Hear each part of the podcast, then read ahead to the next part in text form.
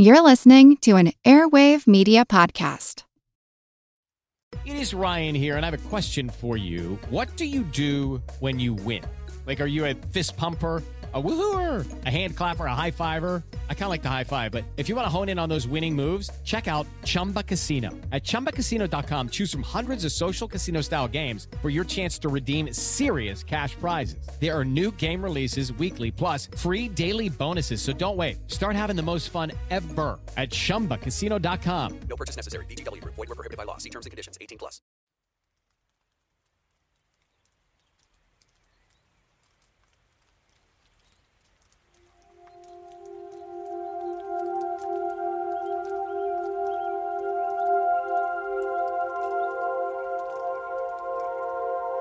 The longleaf pine is a native tree to North America and particularly common in South Carolina. They have a really thin, tall trunk, reddish brown bark that's very distinctive for breaking in these particular pieces. It could be described as scaly, but they're so thin and they kind of sprout out of near marshland.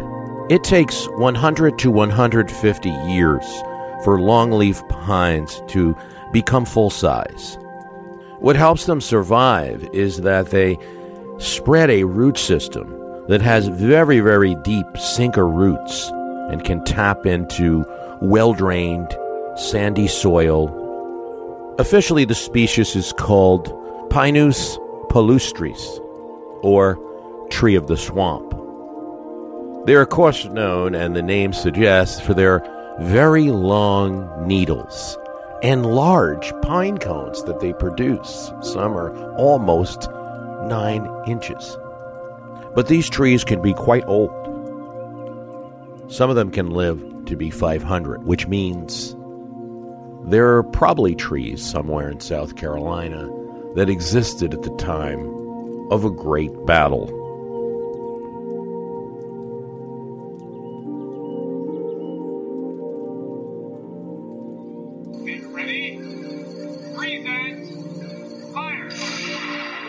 Fighting among trees isn't the best idea for any army, whether British or American. But then the location of this fight wasn't truly chosen. It was a march and stop that march conflict. One side, the Americans wanted to march, and the British wanted to stop that march. And both sides moved a little bit faster than the other thought they would. Armies collided, both in feverish night marches among these trees about eight miles from the town of Camden, South Carolina. It being night and neither side wanting a night battle, they both pulled back and camped and had a battle the next day at daylight.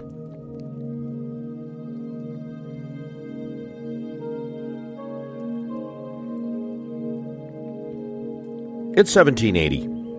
The war's taken a different turn, a turn south. The British think that a southern strategy is going to win the war by breaking this region away from the rebellious northern colonies. Charleston, South Carolina had been sieged and then captured by the British. This was a huge morale loss for the American side because Charleston had been successfully defended in 1776, and it seemed like that it would resist all attacks.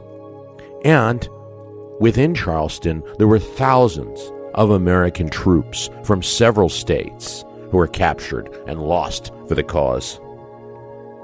Charleston was the capital of the region, and locals in the South Carolina countryside, looking at who now controlled Charleston, began taking oaths of allegiance to the British crown.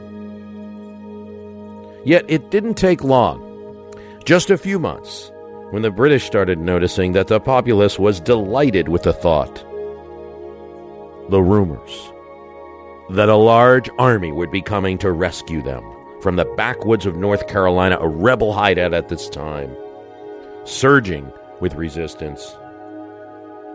And that army would be led by the hero of Bunker Hill and the victor of Saratoga, the greatest victory in the American Revolution, Horatio Gates.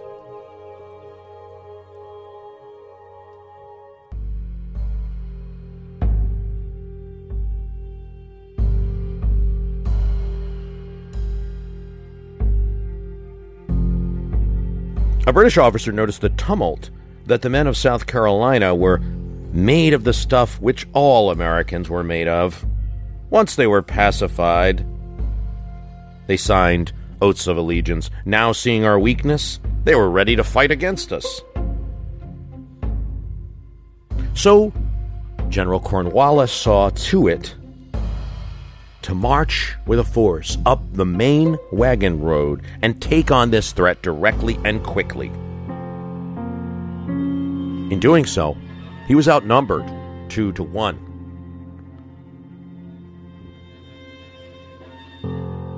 It's a common myth that the Americans fought the revolution always with lower numbers and the British had this overwhelming force. In many battles, it was exactly the opposite. The British had severe limitations on their land army, which was stretched all around the world where the British Empire was at the time. And their main strength was their navy and their ability to move the forces they had.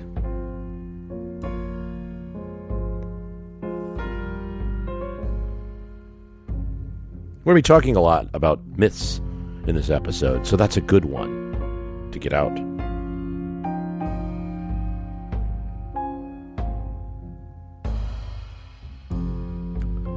The two sides meet near the North Carolina border among the aforementioned longleaf pine trees.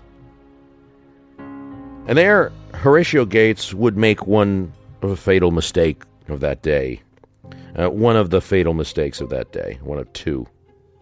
The bulk of his numbers were North Carolina and Virginia militia, some local militia units as well. He placed them on his left. Now, why would he do that?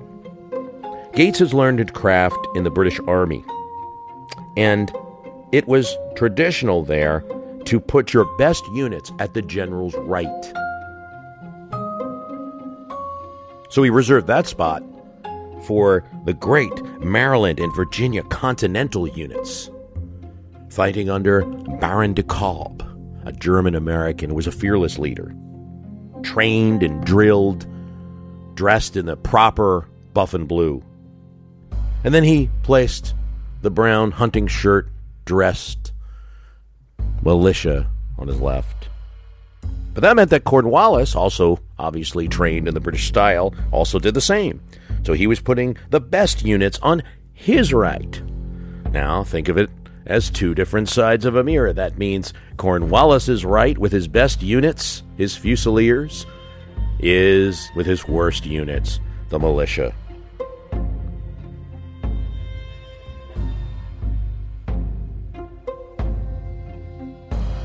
The contrast was felt from the moment that the battle started. Here's what Cornwallis says I directed Colonel Webster to make an attack, which was done with much vigor.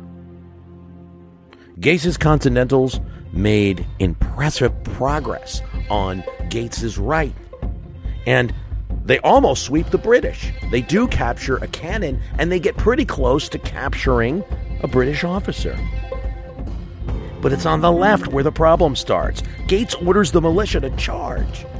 They're not really used to charging. The British charge right at them, the 33rd Fusilier units, and they are experts at using the bayonets.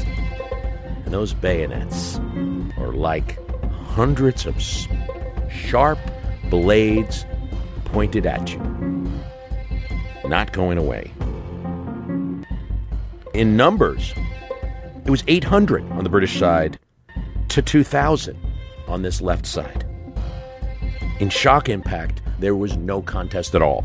The Virginia militia and the Maryland militia simply turn around. Here's what one militia member, Garrett Watts, says about what happened at the Battle of Camden. It was instantaneous. There was no effort to rally, no encouragement to fight. Officers and men joined in the flight. trying to avoid contact with those gleaming blades.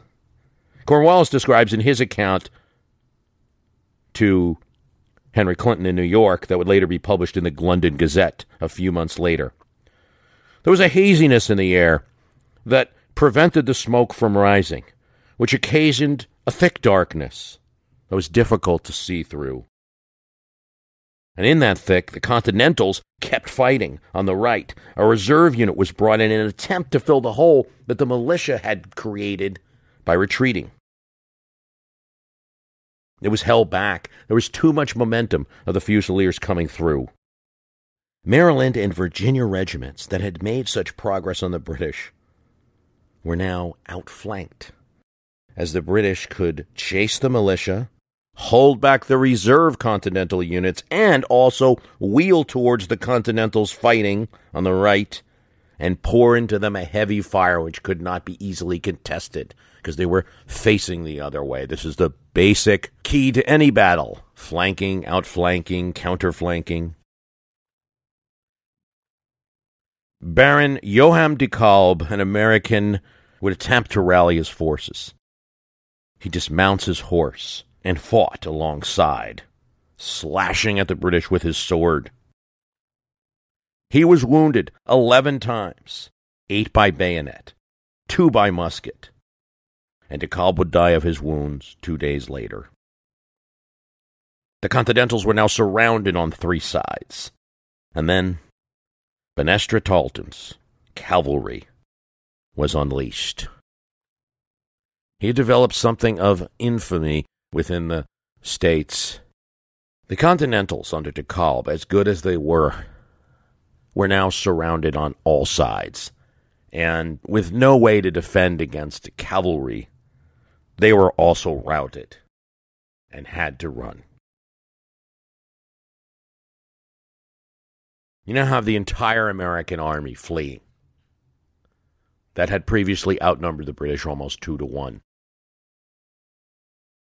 Also fleeing, Horatio Gates, who, as soon as his militia st- units started fleeing, set on his way 60 miles all the way to Charlotte, North Carolina. This was much farther than many felt he needed to go, and his reputation would never recover. This is one of the reasons why you don't hear a lot about Horatio Gates. I mean, guy led the army before Washington was the general, and led to the the, the British you know, victory but near defeat at Bunker Hill. He's also the general that led forces in Saratoga, but you hear so little about him, and it's because of this battle that ruins his reputation. Now he's popular enough with Congress and generally with the American people to survive any kind of inquisition or that, but his reputation's never quite the same. The Providence Gazette of Rhode Island has an article about the battle. News travels a little slow. One month later, they get the time wrong. That the, they say the battle occurred at 2 a.m. We are assured on good authority that a battle happened at 2 a.m. around eight miles of Camden, South Carolina. The prospect for some time was extremely favorable to the American side, who charged at the enemy. But at this critical moment, the premature flight of the militia terminated the conflict. A rumor of a British general, perhaps Cornwallis, a rumor of him being killed, was also printed in the Providence Gazette. That just shows you the poor state of press at that time. It wasn't true. One report uh, from a British officer said that for 20 miles, bodies, wounded Americans, abandoned wagon trains, and knapsacks were strewn on the road, all the way to North Carolina. In three quarters of an hour, Cornwallis says in his report, we forced them to give way on all quarters. The loss of the enemy was considerable, a number of colors, and brass cannon. The defeat and the undoing of the militia there, it, it fit well into the thought of that time, really. Later in books and songs and and fading remembrances in the early 1800s, the militia would be saluted uh, Thomas Jefferson was a big fan of having, you know, no standing army and simply militia and would salute their, their praises. Around the time of the Revolution, there was more critical thought. George Washington wrote his nephew, Lund Washington, that militia lacked discipline, did great injury to other troops, and never had officers worth the bread that they eat. Camden was as terrible a defeat as they came, partially the result of that militia. 1,000 men captured, another of that many killed or wounded. The collapse of an invading push to liberate the South. You know, the British didn't end up getting a lot out of Camden. Cornwallis sneers that the countryside was so influenced by rebel militias that even talking about the British success could get somebody hurt or killed. And so news of the battle didn't even go that far in the countryside. At least that's his contention. They didn't get a much, much out of Camden. I mean, the Americans would learn from that defeat a proper way to use militia. And at Cowpens, they do exactly the reverse and use the militia only as a supporting force, with the Continentals reinforcing. And the British would suffer another defeat at Kings Mountain. And that fearsome cavalry, Tarleton's cavalry, would be completely decimated at Cowpens, and he'd barely escape. So some of the shine of Camden, you know, didn't last long, but it was ter- as terrible a defeat as they came in that war.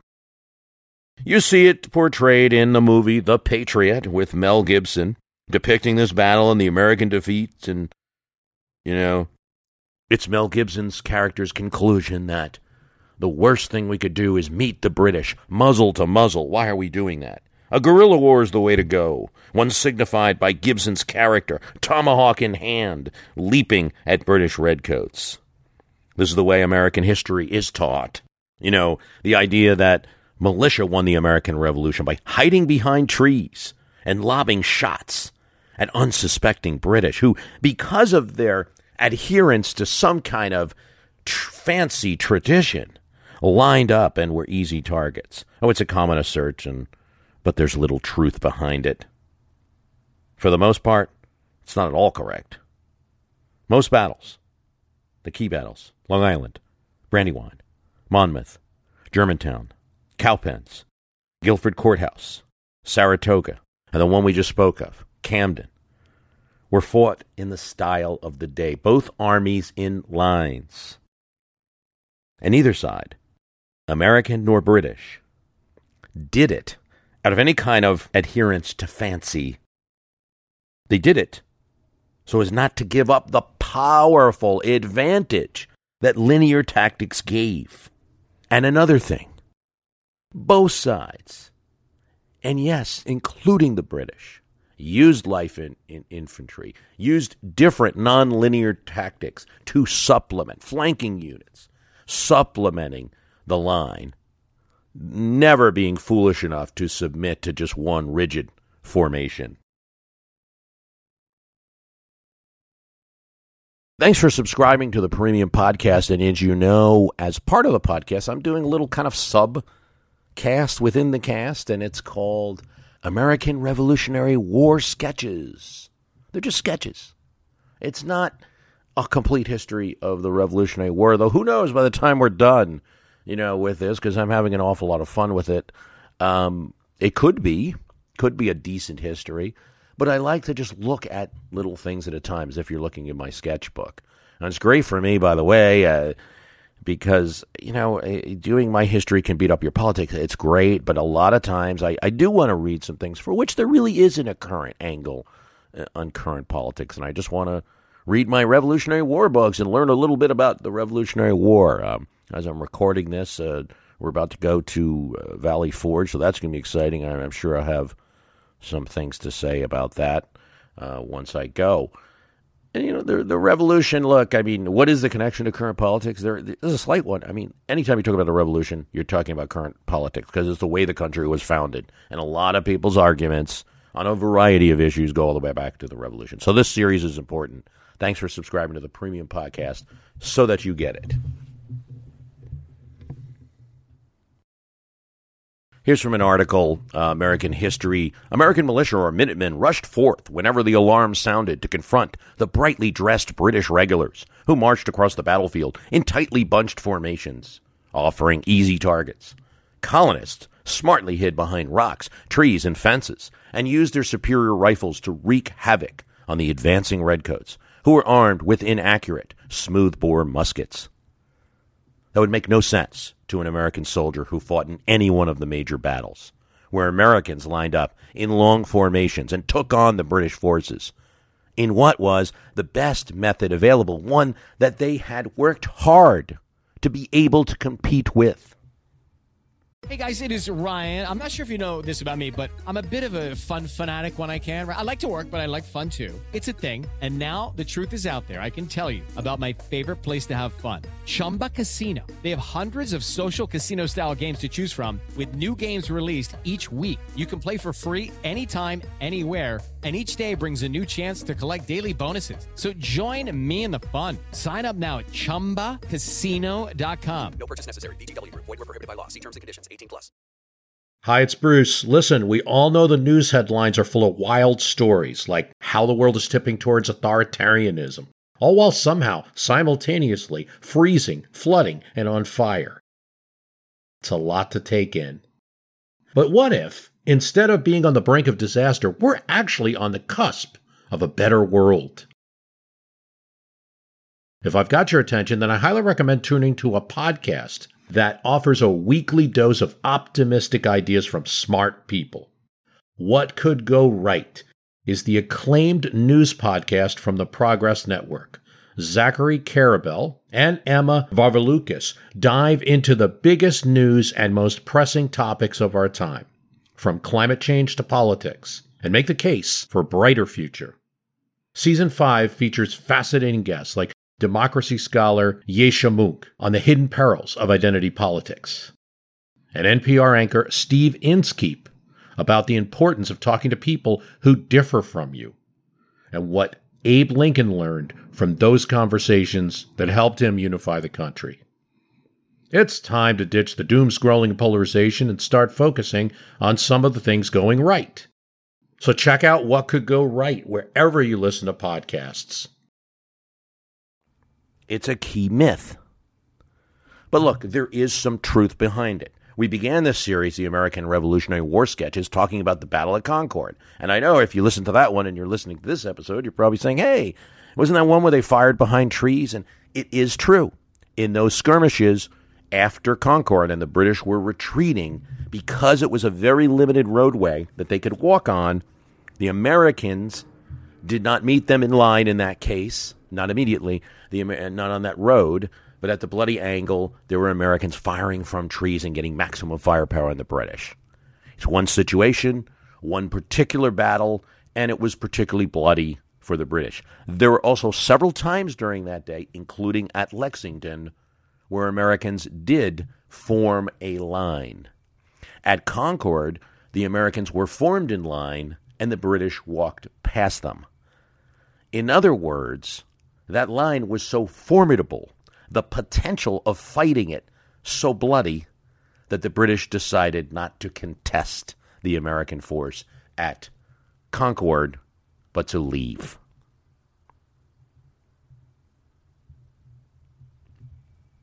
The majority war was not Concord. The British would always, you know, not, would never so easily allow themselves into situations like that.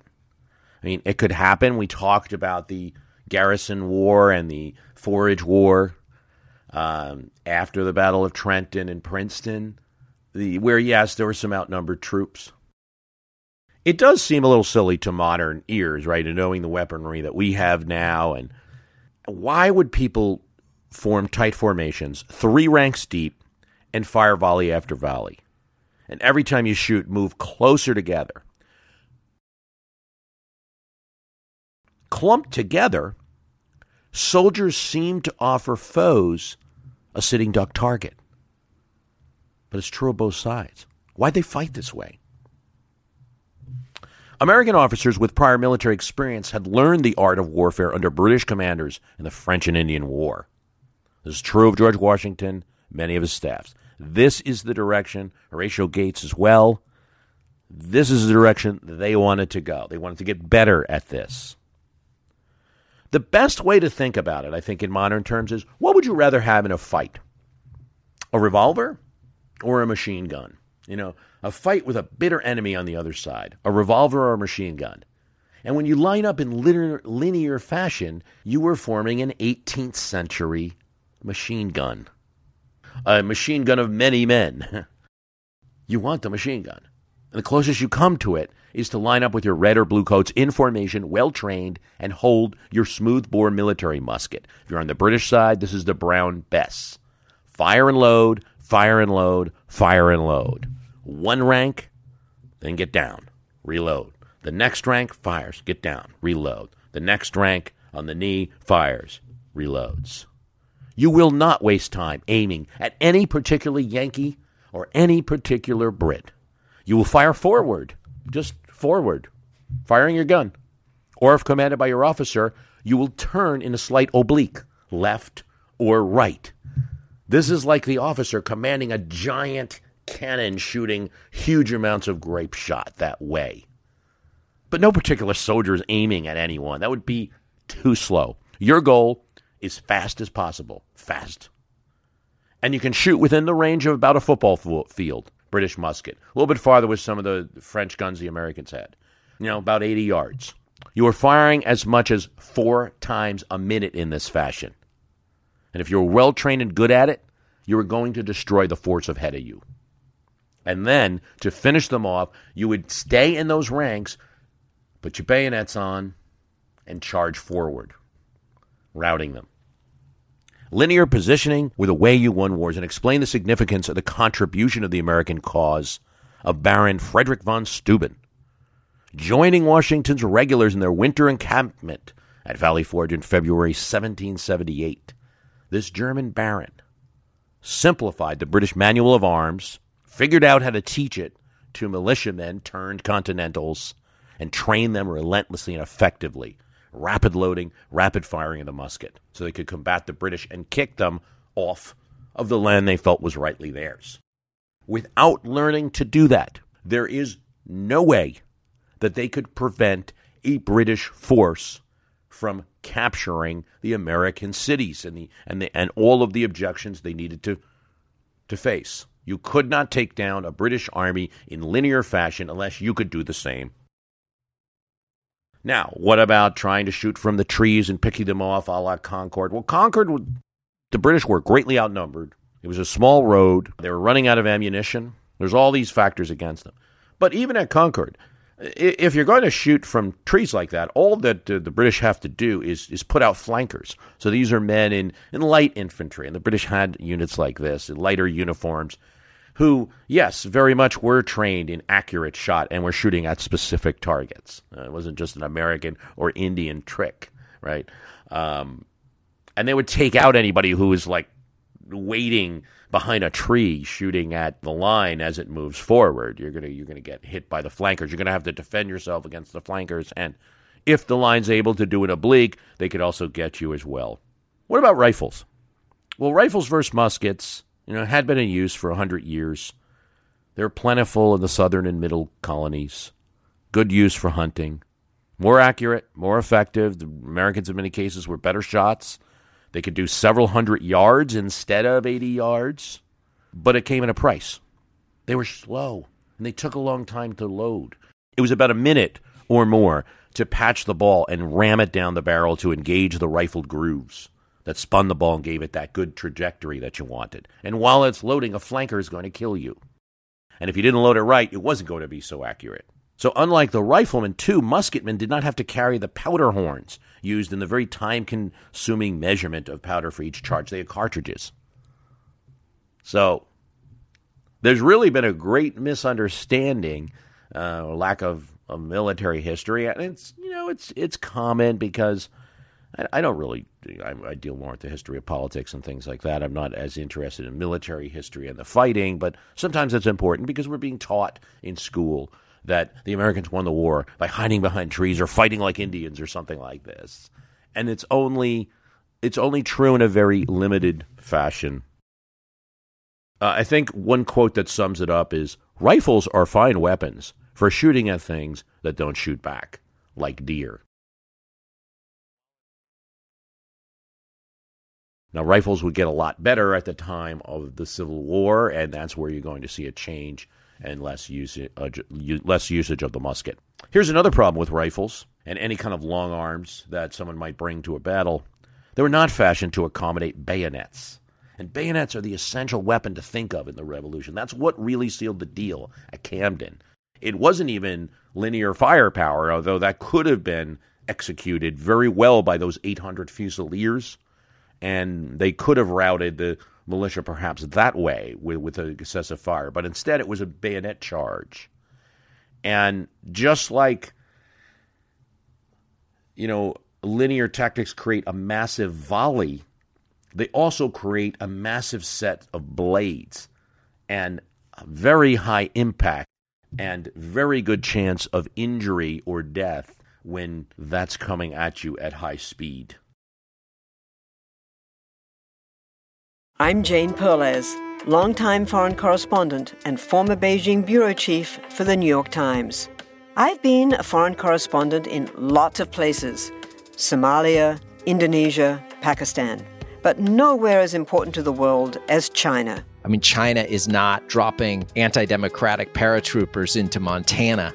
But of course, we did see things like the weather balloon slash spy balloon riveting the whole country for a week.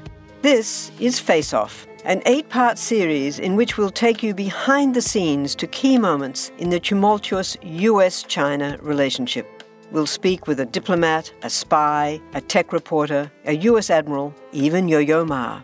Plus, my pal and noted China historian Rana Mitter joins the conversation. We'll look at what's driving the two nations apart and explore whether anything can help bring them back together. Face Off launches April 9th. Want to learn how you can make smarter decisions with your money? Well, I've got the podcast for you. I'm Sean Pyles, and I host NerdWallet's Smart Money Podcast. On our show, we help listeners like you make the most of your finances. I sit down with NerdWallet's team of nerds, personal finance experts in credit cards, banking, investing, and more. We answer your real-world money questions and break down the latest personal finance news. The nerds will give you the clarity you need by cutting through the clutter and misinformation in today's world of personal finance. We don't promote get rich quick schemes or hype unrealistic side hustles. Instead, we offer practical knowledge that you can apply in your everyday life. You'll learn about strategies to help you build your wealth, invest wisely, shop for financial products, and plan for major life events.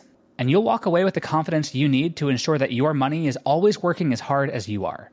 So turn to the nerds to answer your real world money questions and get insights that can help you make the smartest financial decisions for your life. Listen to NerdWallet's Smart Money Podcast wherever you get your podcasts. The Americans had bayonets, and if they used some of the French muskets, they could put them on. But some of the civilian weapons, like rifles, couldn't do that. The only way you could do a bayonet was to plug them, which means you were plugging and preventing your weapon from firing. So I, I do find it funny sometimes that the weapon of the American Revolution that decided a whole host of battles, uh, and we're we're talking about a modern time, you know, the the seventeen late seventeen hundreds is essentially a spear, but it's a spear that's used well, used in formation, and used by a person very trained to fight that way. The militia did play an important role in the American Revolution, but it shouldn't be overstated as well. Some of them, militias and across the, you know, there's a big variance. Some militia laws specified only a few days of annual training. Selection of militia officers also was often based on social status, charisma, other than military experience. One militia unit just left the field right before the battle at Saratoga. You saw that in Camden, South Carolina. That might have been the worst example, and they fought better in other places, but it certainly showed that a lack of drilling and a lack of training did not help. And in terms of fighting like guerrillas, let's say, they did play a part. It's best to say they were a condiment rather than the meat. Ordinary pitched battles decided the outcome of the war. And the British had at least as much guerrilla light infantry chops and training as Continentals did. And in terms of fighting like Indians, almost all the significant Native American tribes, not all, you know, Oneida Nation is one um, that sided with Americans, but significant Native American tribes sided with the British. Some of the talk of Americans fighting like Indians or guerrillas is the fantasy of the underdog story, and some of it's based on little reality. The Americans did surprise. They did fight while retreating to fight another day.